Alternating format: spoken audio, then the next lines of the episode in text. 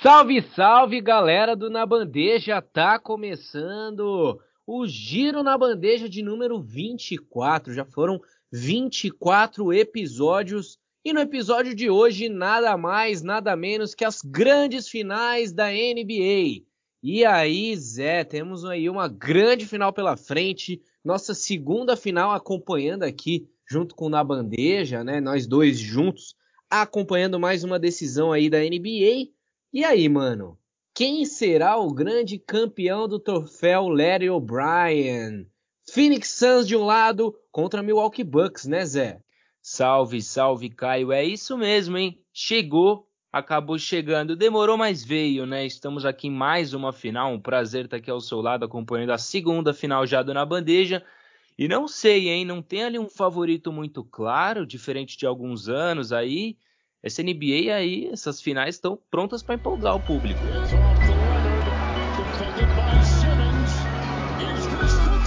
Na bandeja.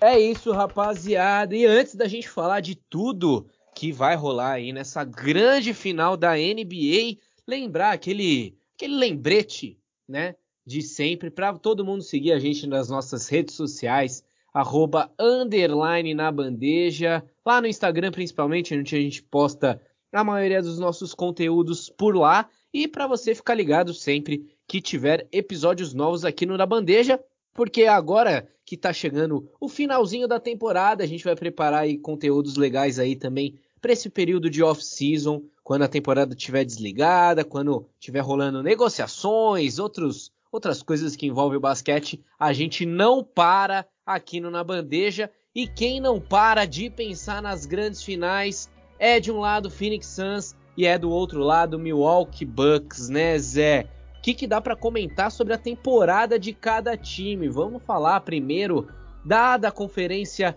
Leste, né? O Milwaukee Bucks foi o campeão da Conferência Leste em cima do Atlanta Hawks, uma final muito interessante, que teve momentos bons, que teve momentos ruins para o Milwaukee Bucks, mas é uma grande temporada ali do Bucks, com Mike Budenholzer chegando finalmente à grande final da NBA, depois de aí de algumas temporadas onde o Milwaukee Bucks acabou batendo na trave ou não foi tão bem assim ao longo aí dos playoffs. Agora chegou no objetivo principal, né, Zé? O que, que dá para falar dessa conquista do Milwaukee Bucks que estava batendo na trave já há algum tempo, né, Zé? Eu acho que se passasse dessa temporada, o próprio Mike Budenholzer poderia cair do cargo, né, mano? Com certeza, eu acho que o pensamento segue o mesmo. Nada está muito assegurado ali do futuro da franquia de Milwaukee. Mas, pô, para quem torce, quem tá acompanhando a NBA nos últimos anos, parece que chegou a hora, né? Parece que o time realmente conseguiu passar esses grandes obstáculos, não só da Conferência Leste, mas também obstáculos próprios, né? Como falta de organização das jogadas, o técnico com algumas escolhas estranhas, Chris Middleton sumindo em alguns jogos, então foi um roteiro muito dramático nesses últimos três anos no playoff do Milwaukee Bucks. Eles deram um all-in né, no começo da temporada, conseguiram reassinar com o Yannis, trouxeram o Drew Holiday, mas a esperança, a expectativa não era assim de título, né? Literalmente no começo da temporada, era um vamos ver, né?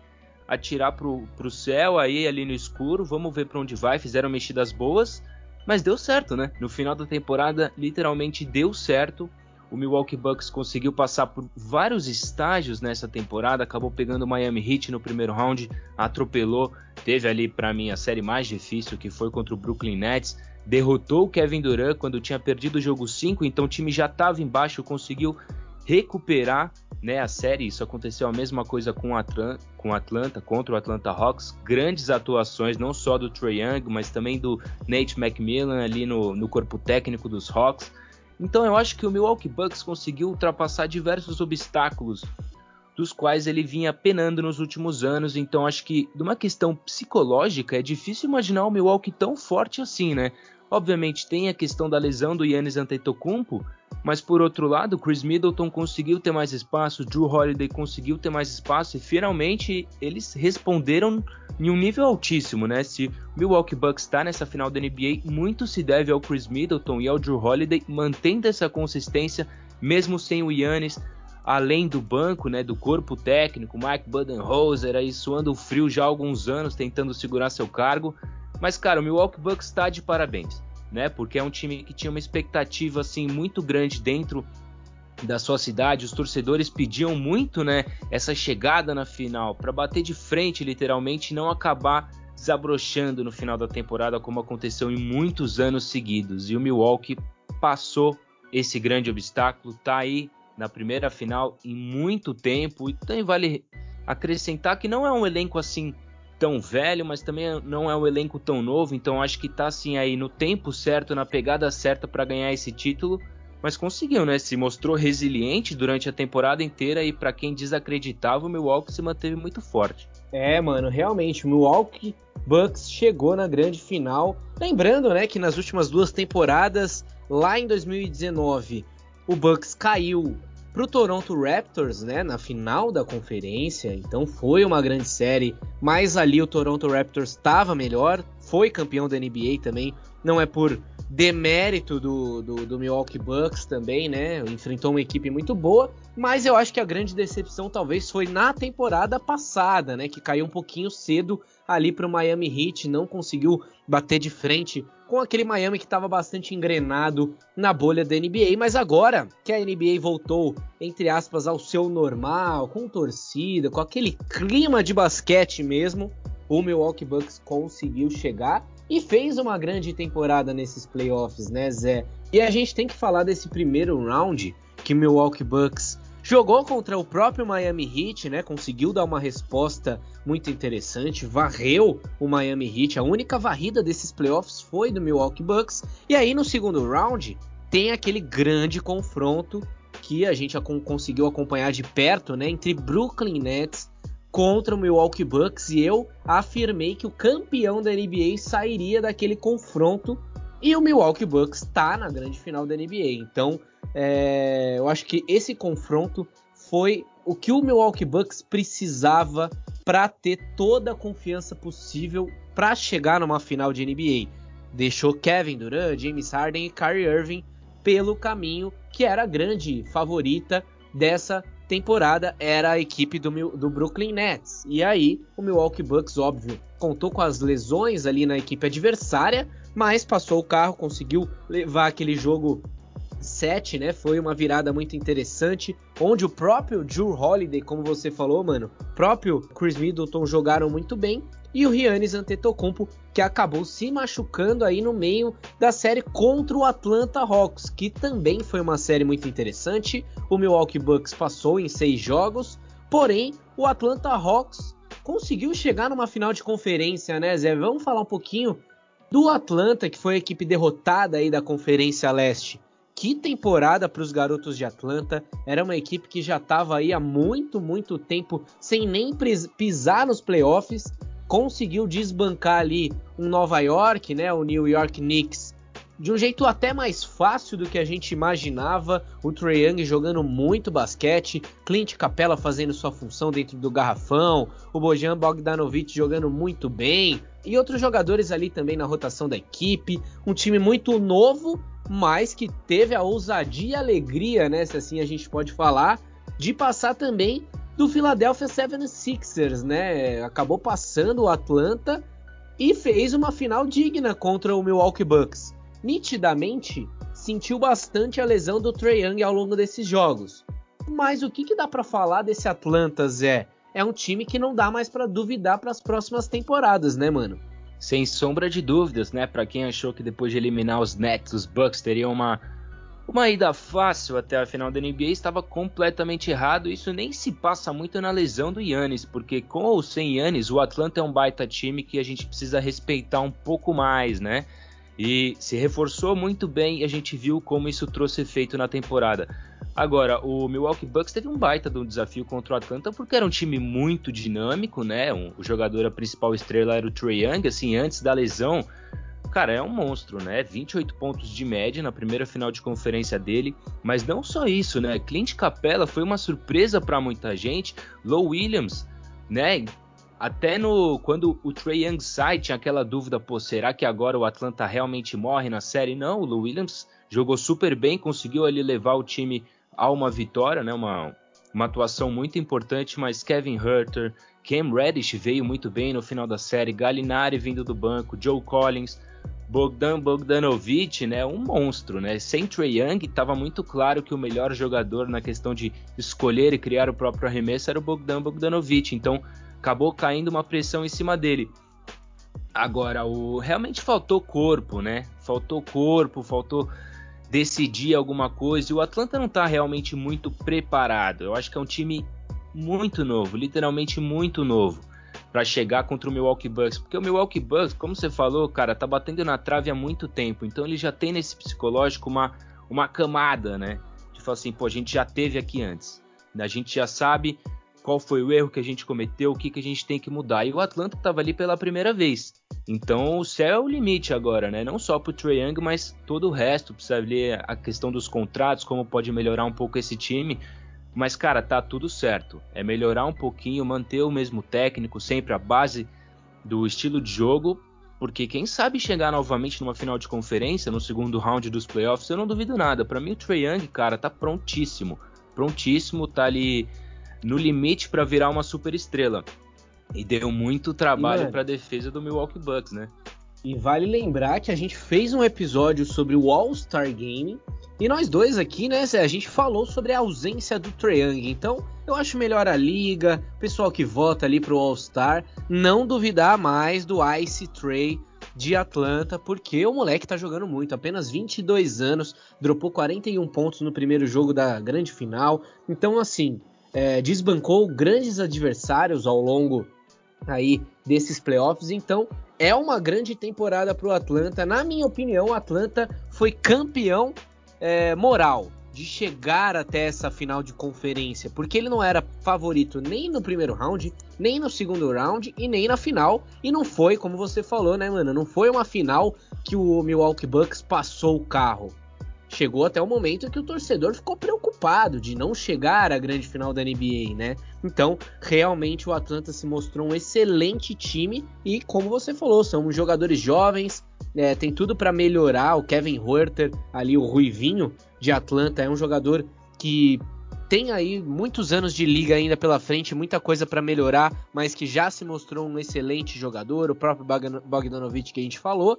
E a base do time está montada é, se, se reforçar um pouquinho mais, dá para ir até mais longe, dá para pensar nesse time do Atlanta em um possível aí nessa próxima década chegando forte aí em um possível título de NBA também, né, mano? E agora, eu acho que dá pra gente pular lá pro lado oeste, porque pro lado oeste o Phoenix Suns chegou à grande final da NBA. O Phoenix Suns no primeiro round pegou o Lakers, né? Logo uma pedrada pelo caminho, né? Um, um, time que tem LeBron James e Anthony Davis.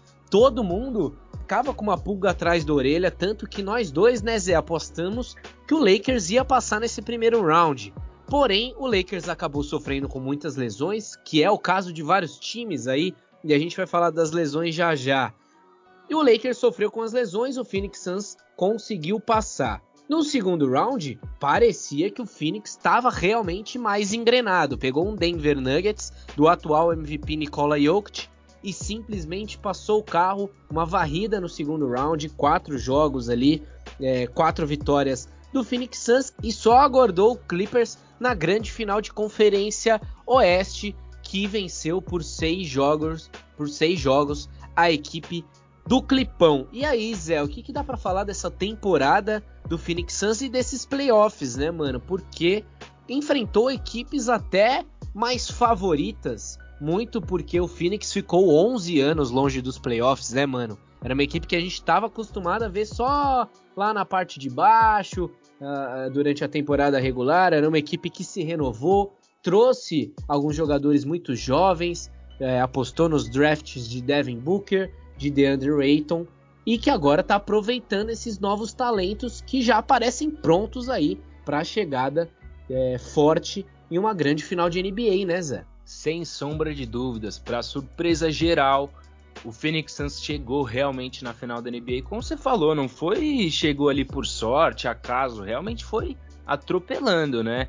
Mesmo sem o Anthony Davis ali, o Phoenix deu uma atropelada, a gente não pode esquecer que tinha o LeBron James em quadra, né? Obviamente, com Anthony Davis, a situação era outra, ele acabou deitando ali. O Lakers tinha a vantagem na série, mas depois o Phoenix ganhou três jogos seguidos e fechou com 4 a 2 é, é um ponto bem importante até também, porque essa presença no garrafão pode ser um ponto de Aquiles nessa final de, de NBA ali, se o Yannis voltar bem.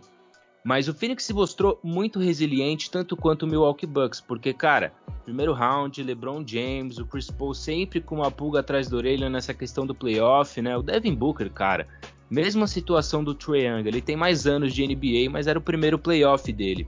E o mesmo vai pro, pro Aiton, né? E para tantas pessoas nesse time do, do Phoenix Suns e também pro James Jones, o próprio general manager da equipe do Phoenix, que fez um belíssimo trabalho. Então, quando a gente fala do Phoenix, cara, não é super estrela, não é panela, não é defesa isso ou ataque aquilo, não é de cabo a rabo, é uma baita de uma franquia, é um baita de um time. Defesa muito boa, um time que move bem a bola, erra pouco, acerta os arremessos de três, infiltra, tem presença no garrafão, tem presença fora do garrafão, é um time bem treinado, um time com um bom banco, com uma diretoria competente. Então, cara, você tem tudo. E não é por acaso que chegou, né? Muita gente achava que o Phoenix Suns era o famoso fogo de palha, ia apagar rapidinho e no playoff não ia chegar tão longe. Mas pelo contrário, né? Aproveitou essa questão da lesão porque eles não têm nada a ver com isso, né? Se o Anthony Davis não tá jogando, o problema é dos Lakers, o Phoenix Suns segue. E acabou fazendo isso, o atropelo para cima do Denver foi, para mim, pessoalmente, foi quando caiu a ficha. Eu falei, vixe, esse time aí não vai parar tão cedo. Depois de atropelar o Denver daquele jeito, eu falei, nossa, com Chris Paul jogando, acertando mid-range, movimentando a bola, eu falei, é, esse ano aqui vai ser bem difícil. Eu acho que se tivesse o Kawhi na final de conferência, o Clippers poderia ter dado mais trabalho. Talvez eu iria até de Clippers, mas não dá para ter muita certeza. A gente fala dessa questão das lesões. O, pô, o Chris Paul perdeu os dois jogos da final de conferência também. Mesmo assim, o Phoenix abriu 2 a 0 né? E o Chris Paul é a cabeça daquela equipe, é o que realmente para para pensar, põe o ritmo que é necessário ao jogo. E ele não tava, e mesmo assim o Phoenix atropelou. Cara, o Phoenix tem tudo, né? Quando a gente fala de Trae Young, ele precisa ser mais respeitado no All-Star Game. Cara, o assunto principal de todo o All-Star Game é o Devin Booker, né? Que ele nunca vai pro All-Star Game, mas alguém se lesiona, ele pega o último Verdade. espaço. Cara, ele é um monstro. Ele é um monstro. Tá fazendo ali 30 e tantos pontos, arremessando de fora. Personalidade. Você viu ali contra o Patrick Beverly, era um cara que fez uma diferença no Devin Booker na série? Fez, não, não vai falar que não fez. Mas ele se mostrou ali forte psicologicamente, não abaixou a cabeça, não, não abdicou do seu estilo de jogo, bateu de frente ali com, com o Zé Bateu Pequeno, de né, frente literalmente, Beverly. né? Até quebrou o nariz na testa Exato. do Patrick Beverly. Ficou com a máscara, que nem o Kobe, que nem o LeBron, que nem tantos outros. Então, cara, o Phoenix Suns é um personagem absurdo. Cara, é uma baita de uma franquia, tá aí por mérito total total. Não só o Phoenix merecia isso, mas Devin Booker merecia, Monty Williams merecia demais e o Chris Paul acima de tudo. É uma junção, né, cara? Quando você leva a sério, joga todos os jogos, um time organizado, não é individualista, né? Pelo contrário, é coletivo e o basquete respira, né, ao ver esse Phoenix Suns jogar. É, mano, eu acho que todo mundo tá gostando de assistir o basquete do Phoenix Suns. E a gente tem que falar também do basquete do Los Angeles Clippers, que finalmente chegou à final de conferência, ainda não chegou em uma final de NBA, ficou pelo caminho pro Phoenix, mas a primeira final de conferência da história do Clipão, se eu não me engano, né, Zé? O que, que dá para falar da temporada do Clippers? O que, que dá para falar é, é, desse time? Que experiência o Clippers levou para essa final é, de conferência. Obviamente, eu acho que sentiu bastante, né? A ausência do Kawhi Leonard. A gente viu um Paul George respondendo muito bem ao longo dessa, desse playoffs como um todo, né? Ele respondeu muito bem ali no primeiro round contra Dallas, né? Aquela virada legal do, do Los Angeles Clippers. Depois, no segundo round, a gente vê uma série começando melhor para o Utah Jazz E depois de alguns ajustes, o Clippers dominou a série, conseguiu passar muito bem. E para a chegada dessa final, a gente vê um Clippers jogando de igual para igual contra o Phoenix Suns. Naquele jogo 2, né? O, o Clippers estava respondendo lá em Phoenix o jogo. Tava levando a partida e aí no último segundo, nos últimos milésimos aí, o DeAndre Ayton deu uma enterradaça ali, uma grande vitória. Ali o Phoenix Suns já era mais que favorito para chegar à grande final da NBA, mas esse time do Clippers tem coisas boas para melhorar e coisas ruins para se pensar para as próximas temporadas. A, a, a, primeira delas, Kawhi Leonard, né, se machucando novamente, ele que tem um histórico grande até de lesões. Outras coisas a se pensar é a própria, a própria base do time, né? Pô, esse time não vai ter nenhum pivôzão é, um pouco mais qualificado. O Zubat joga muito bem, é, o próprio Nicolas Batum, que não é pivô, né? Mas fez essa função ali em alguns jogos e tudo mais. Mas assim, não vejo os pivôs do Clippers tão bons assim. Eu acho que é uma coisa a se pensar, um homem de altura ali dentro desse garrafão, principalmente o DeAndre Ayton sambou ali durante a série, né? Mas o que, que dá para falar de coisas boas também desse Clippers, né, Zé? O Red Jackson recuperando um basquete muito interessante, é, voltando né, a jogar muito bem, o Paul George indo muito bem, é, e outros jogadores também aparecendo legal né, nesse time do Clippers, tirando o Kawhi que acabou se machucando aí no final da temporada, né, mano? É verdade, pô, o saldo é positivo. Na minha visão, o saldo é super positivo para Los Angeles Clippers justamente pelas adversidades aí da temporada, principalmente né, a lesão do Kawhi. Ó, vamos por partes. Na questão do elenco, o Tailu, né, já fez uma grande diferença. Já viu um, uma outra identidade, um, uma outra aura, né? O time vinha com uma energia maior. É, porque é isso, né? O Doc Rivers, a gente tem essa noção, né, de que começa bem a série, se constrói muito bem, mas depois o time derrete, né? Deixa escapar a série. E é justamente o oposto com o Tailu. O Tailu é, é o contrário, né? Ele não começa tão bem, mas ele pega no tranco, ele não tem medo, faz as mexidas certas e se mostrou novamente como um dos técnicos mais qualificados, não só hoje, né? Mas nos últimos anos na NBA, né? Não ganhou o título à toa, a gente precisa parar de colocar o título 100% nas costas do LeBron, né? Agora, outros pontos.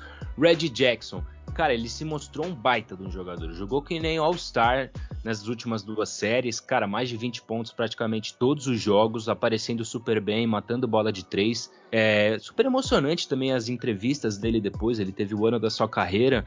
Cara, um grande ganho aí pro Los Angeles Clippers. Agora o Kawhi Leonard aquela história, né? Fez a diferença total na primeira série contra o Dallas, mas se machucou de novo. Tem a opção de contrato agora, ele que escolhe se volta ou não volta, então o futuro dele tá assim em xeque. Eu acredito que ele vai ficar em Los Angeles, né? A casa dele tá no Clippers, o Clippers tá com saldo positivo, então eu ficaria lá se eu fosse o Kawhi. Agora, Rajon Rondo veio para arrumar a casa, acabou não sendo essa função dele, não teve ali muito espaço é um cara que tem um contrato até alto, né? Porque vinha de um, de um título com o Lakers, então ganhou um bom contrato. Agora, Ibaka mal jogou nesse playoff, né? Então fez muita diferença. É, Batum jogou muito bem, Patrick Beverly teve aquele episódio com o Chris Paul, realmente muito triste, mas cara, marcou presença né, no playoff. O DeMarcus Cousins foi bom de ver ele voltar. Agora, Terrence Mann coloco no mesmo pacote que o Red Jackson, que baita surpresa em um jogador que se mostrou muito mais habilidoso do que as pessoas esperavam e muito mais decisivo. Agora, Paul George, exatamente o mesmo, né? Para quem achava que o Playoff P iria ser uma coisa eterna, né? Dele acabar entregando, jogando mal no playoff. Esse ano foi o oposto. Ele teve jogos fantásticos, foi o coração dessa equipe, não teve medo de chamar a responsabilidade. Isso é o que eu mais gosto no Paul George, porque ele não tem medo, não. Ele põe a cara a tapa ali, é para levar arremesso do Lillard, não tem nenhum problema. Mas ele Mesmo marca, se muitos errar, jogadores não só marcam. erra quem tenta, né, mano? É aquela, aquela velha frase: só erra quem bate Exato. no futebol. No basquete só erra quem tenta faz parte, né, mano? Um grande jogador, ele tem que assumir a responsa mesmo. E né, sem um arremesso de fora, né? Também na questão da marcação eu gosto muito, porque, pô, muitos caras não marcam o melhor jogador do time oposto sendo um grande defensor. E o Paul George nunca teve medo disso. É, agora, a série contra o Phoenix. O Phoenix era mais time, isso era fato. Porém, ali no jogo 4, né, foi decidido em detalhes, o Paul George errando aqueles lances livres. Não é para manchar a pós-temporada dele, mas o, o, tava no momento do jogo, né? O Paul George errava aqui, o Devin Booker errava ali. Paul George errava aqui, o Devin Booker errava ali. Então acho que a série foi muito decidida nesse jogo, nesse momento. Eu acho que se o Paul George acerta pelo menos um ou dois lances livres ali e o Clippers leva o jogo 4, não sei, quem sabe a história poderia ser outra, mas então. Por detalhes, o Clippers podia estar num cenário melhor. Mas agora, o saldo é positivo. O Paul George é um monstro, isso ficou muito claro. O Tyler é um baita do técnico, isso ficou muito claro, mas falta alguma coisa, né? Falta, não sei, falta um espírito. Falta alguma coisa nesse time do Clippers. Não tá pronto. Não vejo esse time sendo campeão, mesmo com Kawhi Leonard. Talvez venceria a série, mas, mas não tem cara de campeão, não tem espírito. Acho que falta algumas coisas, mas estão no caminho certo. Foi legal ver é, o Clippers de peito aberto nessa pós-temporada. E é legal, né? Chegar no final do ano e não jogar tudo pra cima, falar, ah, tem que trocar todo mundo, isso aqui foi pro ralo já, não deu certo o projeto. Pelo contrário, demora para ganhar, não é sempre que se ganha na primeira tentativa ou na segunda, né? Tá de parabéns o Paul George novamente por botar a cara a tapa e aparecer como tank. Exatamente, mano.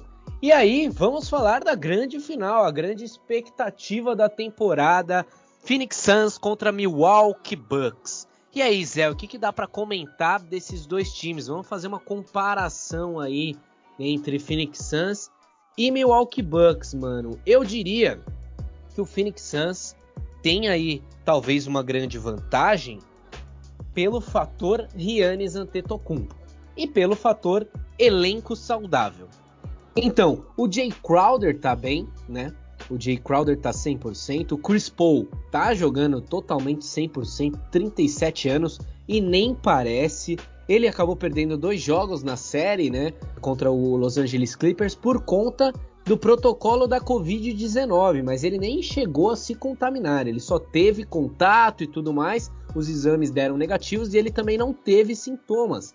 Então, o Chris Paul ainda teve aí dois jogos para ele descansar praticamente, né? Conseguiu manter ali é, o treinamento dentro de casa e tudo mais, seguindo os protocolos, voltou e voltou pleníssimo, jogando muito o CP3. O Devin Booker teve uma lesão no nariz, mas não é nenhuma lesão preocupante que vai tirar ele do jogo, que vai impedir que ele esteja 100%. Não é uma lesão muscular, não é uma lesão óssea. Então, é uma lesão no rosto. Ele vai usar a máscara, como o Zé falou, vai ficar pleno. Já utilizou a máscara em outros jogos aí no final da série contra o Clippers. Quem tá bem também é o DeAndre Ayton, tá jogando muito bem, tá fofo fisicamente. Então, basicamente, tá 100% esse time do Phoenix.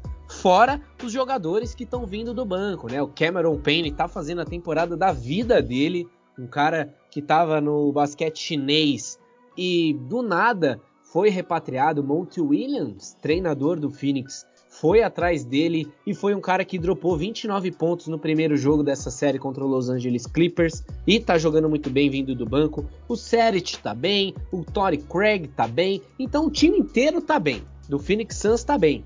O Milwaukee Bucks tem um time que está 100% também, mas a maior estrela do, do, do Milwaukee Bucks teve uma hiper extensão de joelho. O Giannis sentiu o joelho, acabou perdendo jogos aí contra o Atlanta Hawks e ainda é total uma dúvida para a disputa dessa grande final da NBA, né, Zé? Ele tá treinando, tá treinando em quadra, tá chutando bola, tá jogando ali durante os treinamentos, mas não se sabe. É até uma informação que o Milwaukee Bucks está escondendo um pouco aí para essa grande final, que é o estado do Giannis Antetokounmpo, né? Fora o grego, tem o Divincenzo que perdeu aí a, a, o resto da temporada, teve uma lesão de joelho até um pouco mais séria e tá fora. Então, é, tirando esses dois jogadores, o Milwaukee Bucks está inteiro mas perde a principal estrela, né, Zé? O termômetro do Milwaukee Bucks é o grego, é o Giannis Antetokounmpo e todo mundo queria ver ele bem. Será que sem o Giannis, sem o grego, dá para o Milwaukee Bucks passar em cima desse Phoenix Suns, Zé? Difícil, hein? Pergunta difícil. É, é, de passagem hoje acabou de falar que vai ser uma decisão na hora do jogo, né? Então como o Caio falou, o Milwaukee está segurando essa informação, porque justamente eles não devem ter a certeza se o Yannis pode jogar ou não. O Yannis deve estar tá louco querendo jogar o jogo, deve estar tá num, num foco, num estado louco de mente para jogar o jogo, mas a gente não sabe e também não pode apressar, porque vai que ele entra, dá uma de Anthony Davis, pisa de novo ali no joelho, cai, vixe, perde a série de fato. Então, se eu fosse o Milwaukee Vamos trabalhando aos poucos. Como é que o Yannis está? Não está assim pronto pro jogo? O médico sabe. Se não tá, segura. Volta pro jogo 2. Não tá pro jogo 2, espera, vai pro jogo 3. Porque assim, o Phoenix abriu 2 a 0 na maioria das séries, né? Tirando ali o Lakers. Então, pô, se você parar para pensar, e o, e o Milwaukee Bucks perdeu de 2 a 0 praticamente todas as séries, menos o Miami Heat. Né? Então, não é um cenário que seria impossível. Vai que o Phoenix vai e abre 2 a 0 porque como o Caio falou, eles estão voando. Cara, o Chris Paul é um dos melhores jogadores de basquete que eu já vi jogar na minha vida. Cara é simplesmente um absurdo e ele tem hoje o jogo mais importante da vida dele. Então você tem ali um o quinto maior armador da, da história do basquete, talvez, na minha opinião, é indo para o seu maior jogo da carreira. Então o que, que você vai esperar ele provavelmente vai destruir hoje, vai jogar muito. Então o Phoenix está numa pegada mil grau, tá jogando em casa também esses dois primeiros jogos, vai fazer a diferença. E então o Milwaukee tem que ter o pé no chão, saber que mesmo que se perder o jogo 1, perder o jogo 2, a série não tá acabada. Porque não é segredo, o Phoenix é mais time, né? O Phoenix é mais time. Tem até uma coisa interessante, o Torrey Craig, né, tava na, no começo da temporada, ele jogou no Milwaukee, e agora ele tá no Phoenix, e, ou seja, quem for o campeão, ele vai ter direito a um anel muito feliz, um cara que tem uma caminhada muito interessante de vida, um exemplo para muita gente. Agora, o Phoenix é mais time e tá mais preparado justamente para esse começo de série. Eu acho que o jogo 1 e o jogo 2, por ser no Arizona, torcida vai estar tá num, num, clima muito louco, porque eles esperaram a vida inteira por esse momento, né? Depois ali do Michael Jordan.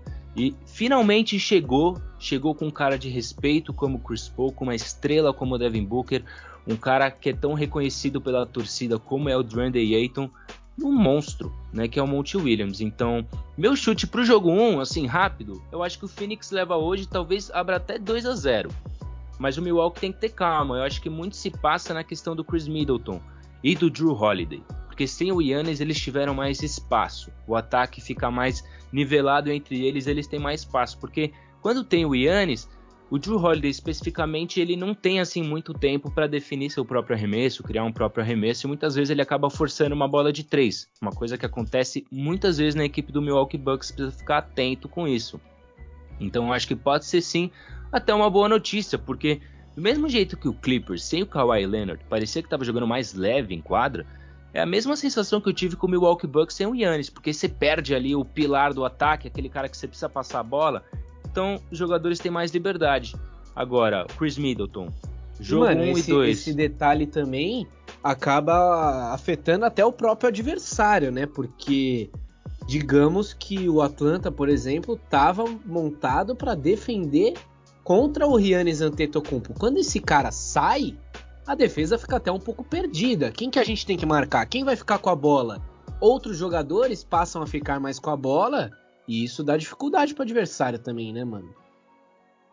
Com certeza, mexe total no estilo de jogo, né? É até uma coisa interessante, porque Chris Middleton é o cara desse time, né? Se o Yannis é a alma da equipe, o Chris Middleton é o coração, porque se o Chris Middleton joga mal, dificilmente o Milwaukee ganha. Agora, sem o Yannis, parece que o time perde um pouco do espírito. Isso que é a grande diferença entre eles. Agora, o Chris Middleton em jogo 1 e 2 nesse playoff são média de pouco mais de 17 pontos, é pouco para ele, arremessando menos de 40%. Muito ruim, né? Então, é isso. O Chris Middleton teve jogos muito difíceis assim para começar a série. Parece que ele teve que começar a série, sentir a defesa, pegar o estilo de jogo para realmente deslanchar. E se ele demorar muito para fazer isso contra o Phoenix, justamente sem o Yannis, aí pode azedar, porque imagina, sem o Yannis, e o Milwaukee vai lá, Chris Middleton tem ali um jogo de 30 pontos, Drew Holiday, cara, um defensor de elite, cara, ele é monstro, vai ter a grande oportunidade agora com Chris Paul e Devin Booker do outro lado. A gente não pode esquecer do PJ Tucker, um cara que tem um papel diferente, mas parecido com o do Patrick Beverly. Ele é intenso, ele é físico, trash talk, cara, ele tem que também ali dar umas coladas no Devin Booker, tentar tirar um pouco o Phoenix do sério, porque se deixar o Phoenix normal, pensar como tem que ser, o Phoenix vai atropelar qualquer time de basquete hoje no mundo. Então a gente tem, tem que ficar ligado nisso. Agora, como que o Yannis vai voltar? Se ele voltar, se ele voltar 70, 80%, aí, cara, eu acho que as coisas podem mudar. Principalmente se ele volta. Eu imagino que ele vai voltar no jogo 3, hein? Não acho que ele volte nem no jogo 1, nem no jogo 2. Talvez no jogo 2, mas meu chute é jogo 3. Agora, se ele volta com o Milwaukee roubando um jogo em Phoenix com a série empatada, o Yannis 80%, ele vai dominar o garrafão. Gosto muito do Eiton, jogando demais, um cara que está se desenhando como um baita de um jogador de basquete. Agora, Yannis Antetokounmpo no garrafão para ele, ixi, bicho, aí eu já acho que é demais. Eu acho que não segura não. Eles tiveram dois confrontos esse ano, né? Essa temporada, Phoenix Suns e Milwaukee Bucks. O Phoenix levou os dois por um ponto, 128 a 127. 125 a 124. Então a gente tem que analisar esses jogos, né? Como que vai ser?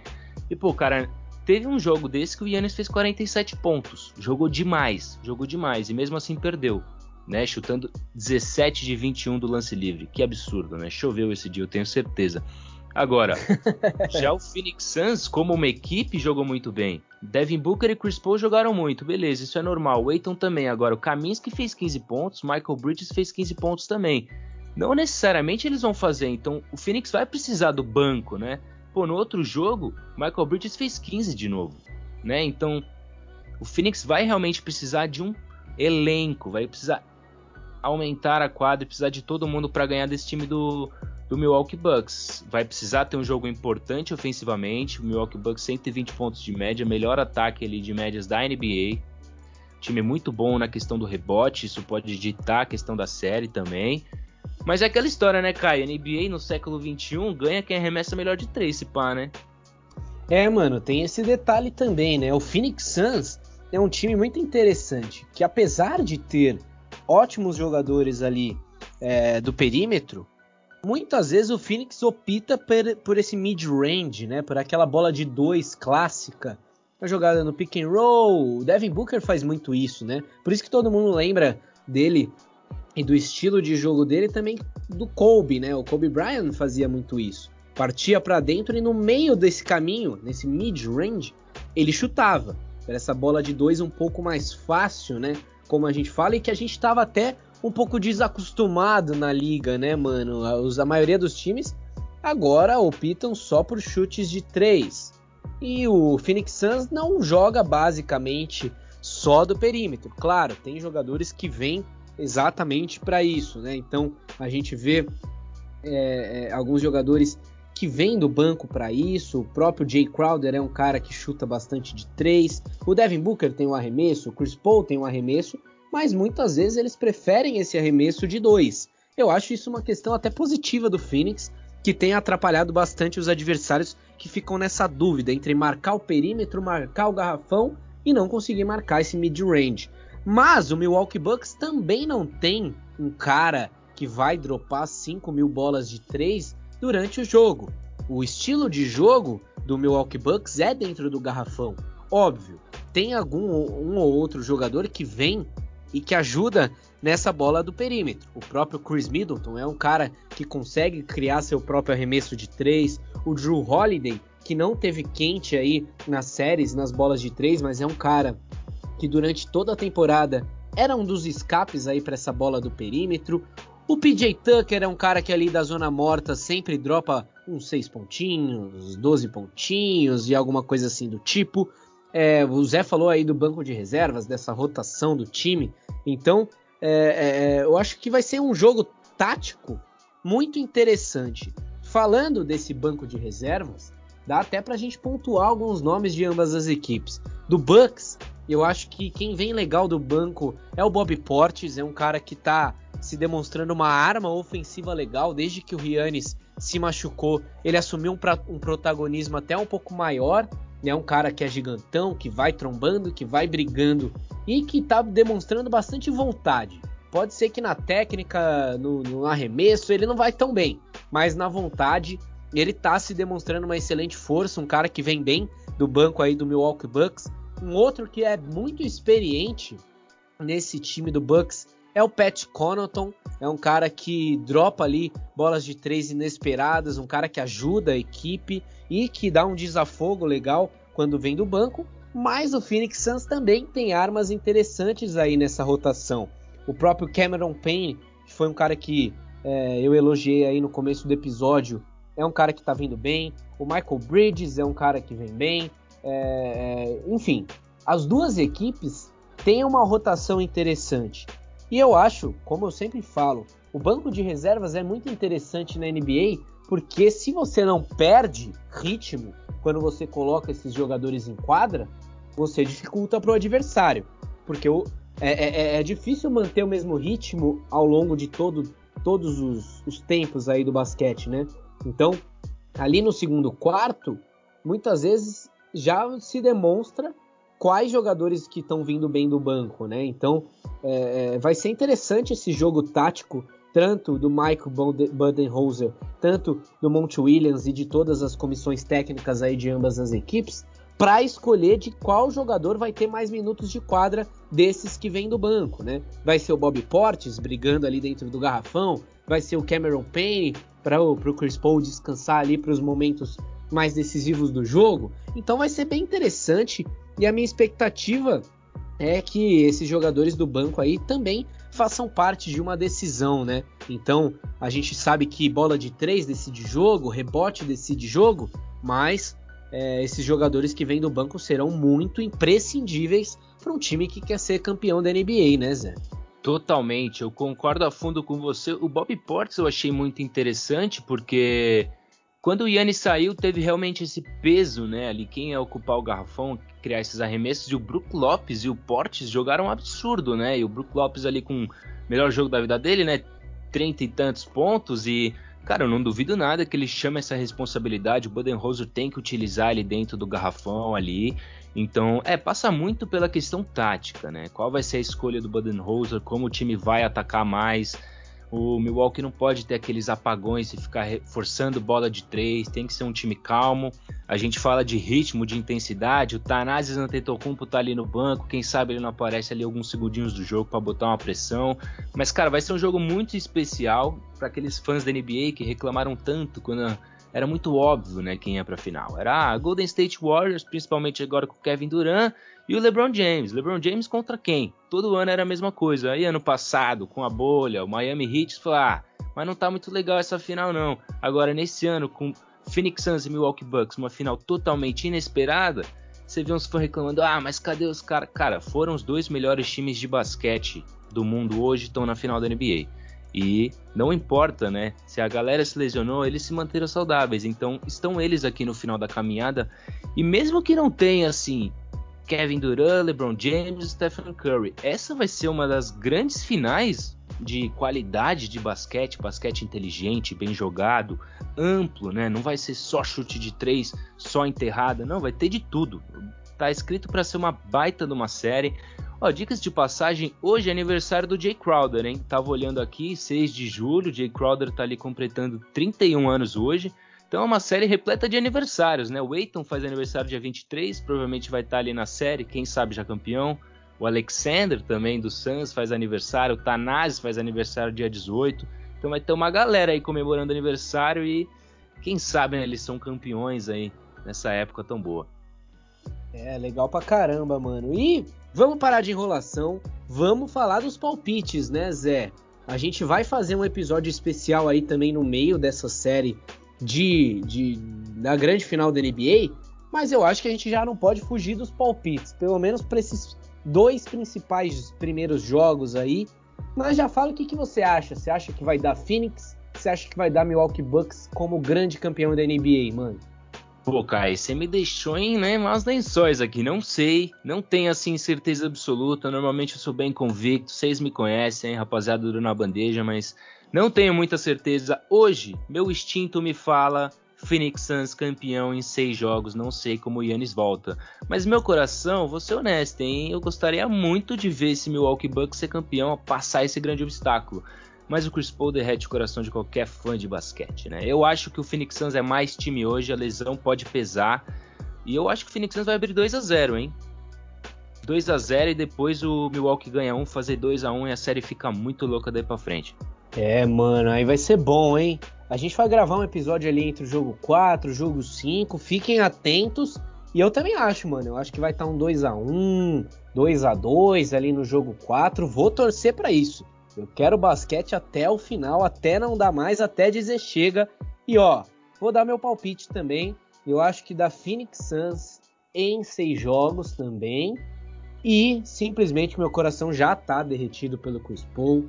Eu sou muito fã do Chris Paul já faz muito tempo, ainda mais depois que ele jogou no meu Houston e acabou não dando certo, tudo mais. Inclusive não deu certo por conta da lesão do Chris Paul lá em 2018, se eu não me engano, naquela grande série contra o Golden State Warriors, onde o Houston estava melhor. Pois é, o Chris Paul acabou se machucando e dali foi por água abaixo todo o projeto do Houston, mas nunca deixei de acompanhar o CP3, né? O CP3 depois foi para Oklahoma, fez uma grande temporada em Oklahoma, Oklahoma jogou os playoffs. E aí, quando ele foi trocado agora para o Phoenix Suns, realmente parece que deu liga, né? Colocou ele ali do lado de uma outra estrela, que é o Devin Booker. E esse time, não só o Chris Paul, mas esse time tá derretendo o coração do grande fã de basquete. Então, eu vou torcer para o Phoenix nessa grande final, mas claro, né? O Milwaukee Bucks tem todas as condições. O Giannis também é um cara que merece e torcer para ele se recuperar, ficar bem fisicamente para jogar essa final em alto nível. E eu vou de Phoenix Suns em seis jogos, mas claro, né, Zé, a gente volta para falar ainda dessa grande final de NBA. E é isso, mano. Eu vou ficando por aqui. O finalzinho desse episódio 24 do Giro na Bandeja vai chegando se despede da galera aí e muito obrigado, Zé. Que isso, meu amigo. Tamo junto, mais um grande episódio, né? Final da NBA. Fico sempre muito ansioso. Vamos ver se o PJ Tucker consegue derrotar todos os ex-companheiros de Houston Rockets. Eliminou o Ariza no Miami Heat, eliminou o Harden nos Nets, eliminou o Capella nos Hawks. Será que elimina o Chris Paul no Suns? Vamos ver. Finais NBA na bandeja cobrindo tudo, rapaziada. Aquele grande abraço. Yeah!